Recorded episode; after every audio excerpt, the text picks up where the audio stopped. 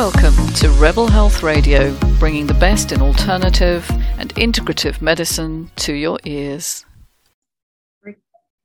Everyone, it's Patricia Wilby, Alchemy Therapies, and my emotional audit here, and chapter two uh, of my review of the book on tyranny by Timothy Snyder.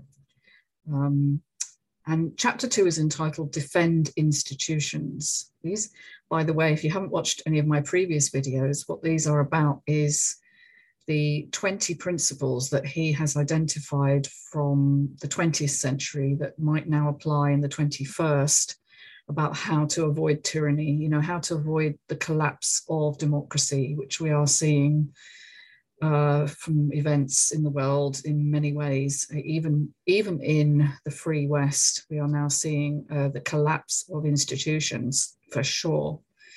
Um, because it's institutions that help us to preserve decency. That's what he says. And I think um, it, it's like a, meant to be an overseeing body that helps to, whether it's the courts or um, the, the free press um, you know, the, the unions in, in, this country, labor unions, um, they are meant to preserve a certain standard of ethics within the nation, which are separate from and independent of government and the would be uh, demagogues or tyrants or even um, narcissists preparing to take over uh, as we've seen um, more recently as well. And, and his suggestion, Tim's suggestion, is to choose something you care about and kind of defend it. And, you know, I've tried to do that by writing to newspapers that I've seen um, parroting um, very divisive language against uh, certain groups of people with respect to their medical status, for instance, um, which I found so frightening and and from the left as well as uh, you know the, the more traditional uh, media I I expected to re- respond in that way. But from the the left wing radical um, side of the media I was so shocked when it was coming from that side as well.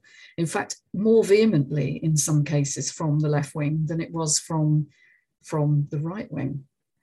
And um, so I began to understand that our institutions, what we had taken for granted, was under threat, is under threat right now in, this time and place. Um, and because we tend to assume, don't we, that institutions will just carry on, like the BBC in the in the UK has always been. It feels uh, obviously that's not true, but it just in my generation it feels like it's always been there, and it always will continue to be there. But it's under a lot of uh, threat from funding problems um, because the old model is no longer working in a new era where people don't feel they need to have a, uh, an archaic uh, TV license, for instance. So, um, but there is, uh, I saw a film recently about uh, a true story of a man who actually fought that the TV license should be free for you know old age pensioners as it was called then or seniors as we tend to call them now um, and that's that's a true story that happened in the 1960s because that that was when after the war a lot of people were struggling financially, particularly war veterans, and people with disabilities from war or for other reasons. And he thought that was uh, the film is called The Duke. It's a very interesting film based on a true story. Um, and he defended the right of people to have free access to television, which back then was the only media that was freely available. And he he claimed it was like um, having a friend in your living room, which yeah, these days we have the internet, we have we have so many different outlets. But imagine back in the 1960s, that would have been probably very true, and it still is true for a lot of elderly people. So defending things like the BBC, well, I would have done that unquestioningly before this time. Now I see that the BBC are no longer what they were uh, they don't seem independent to me anymore. Um, some of the things they've come out with recently have been, again, very divisive, um, uh, very parroting, very uncritical. So I think what we have to defend here is, is the notion of debate, of the idea that people can differ and come to a consensus opinion. And where I'd like to start is that we have vested interests that have taken over our institutions. The very bodies that are supposed to look up, look over um, law and um, sort of public policy have been bought out. That's been going on subtly and not so subtly more recently as, as um, institutions have become less and less able to fight their corner.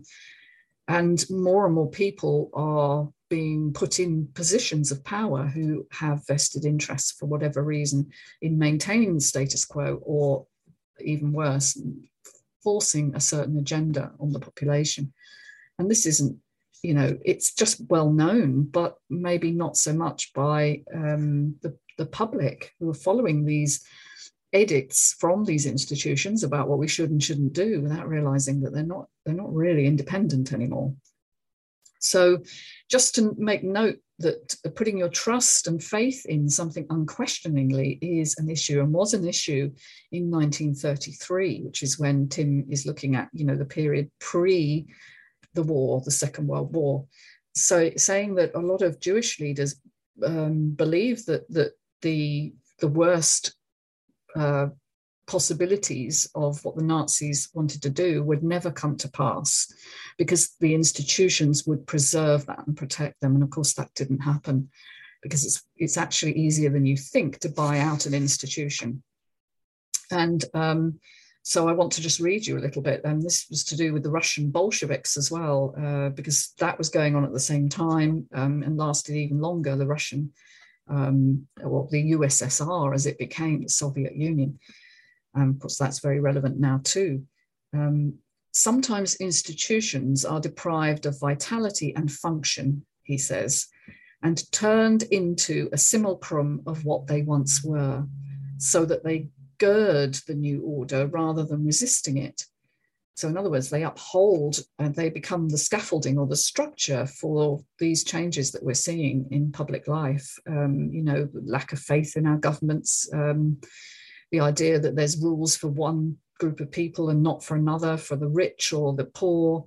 Um, depending on your medical status, uh, you can or can't enter a certain building, for instance. That's happening across Europe. Um, th- there are all sorts of do's and don'ts, and us and them uh, status being affected at the moment. And so, what happens is people tend to vote with the current arrangement because they believe it will preserve them in some way if they agree to some of the measures in order to get the longer game, if you like, that they will get freedom at some point. And that is, in actual fact, what German Jews did when they voted for Nazi, for the Nazi leaders. Um, and so it was in a vain hope that this gesture of loyalty would bind the new system to them. And that was a vain hope. All right, it did not come to pass that they were protected, as we know. And so it's a very short chapter. It's about um, three pages of a very uh, short book. But this is one of the most important books ever written, I think, in terms of our public arena now. Um, it's been reissued recently in a, a, bigger format with illustrations, but I've got the original one here.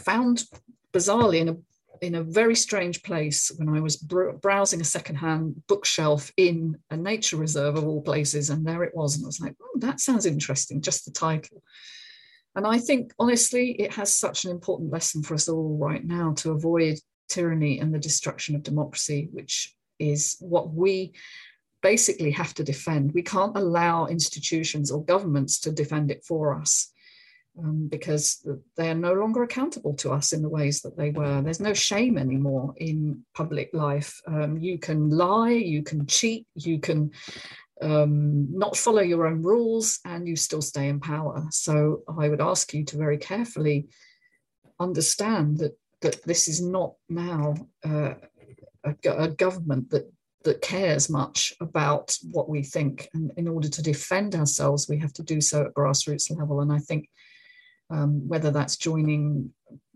you know a local community group or it's uh, lobbying for certain policy changes you can't afford to stay silent in this time we need to defend our health service for instance away from um, you know, becoming just an acute disease service where there is one solution for everything and seeing people holistically which of course is something I work towards when I work with people. You know, I don't just treat them as a condition or whatever they're suffering from, but I look at their whole life and what's brought them to this point. And that's a really, really key thing that we're missing in the health service right now and could do with more of.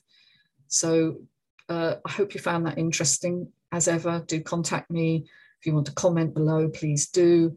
And take care, everyone, and see you soon for chapter three. Bye for now. Bye bye.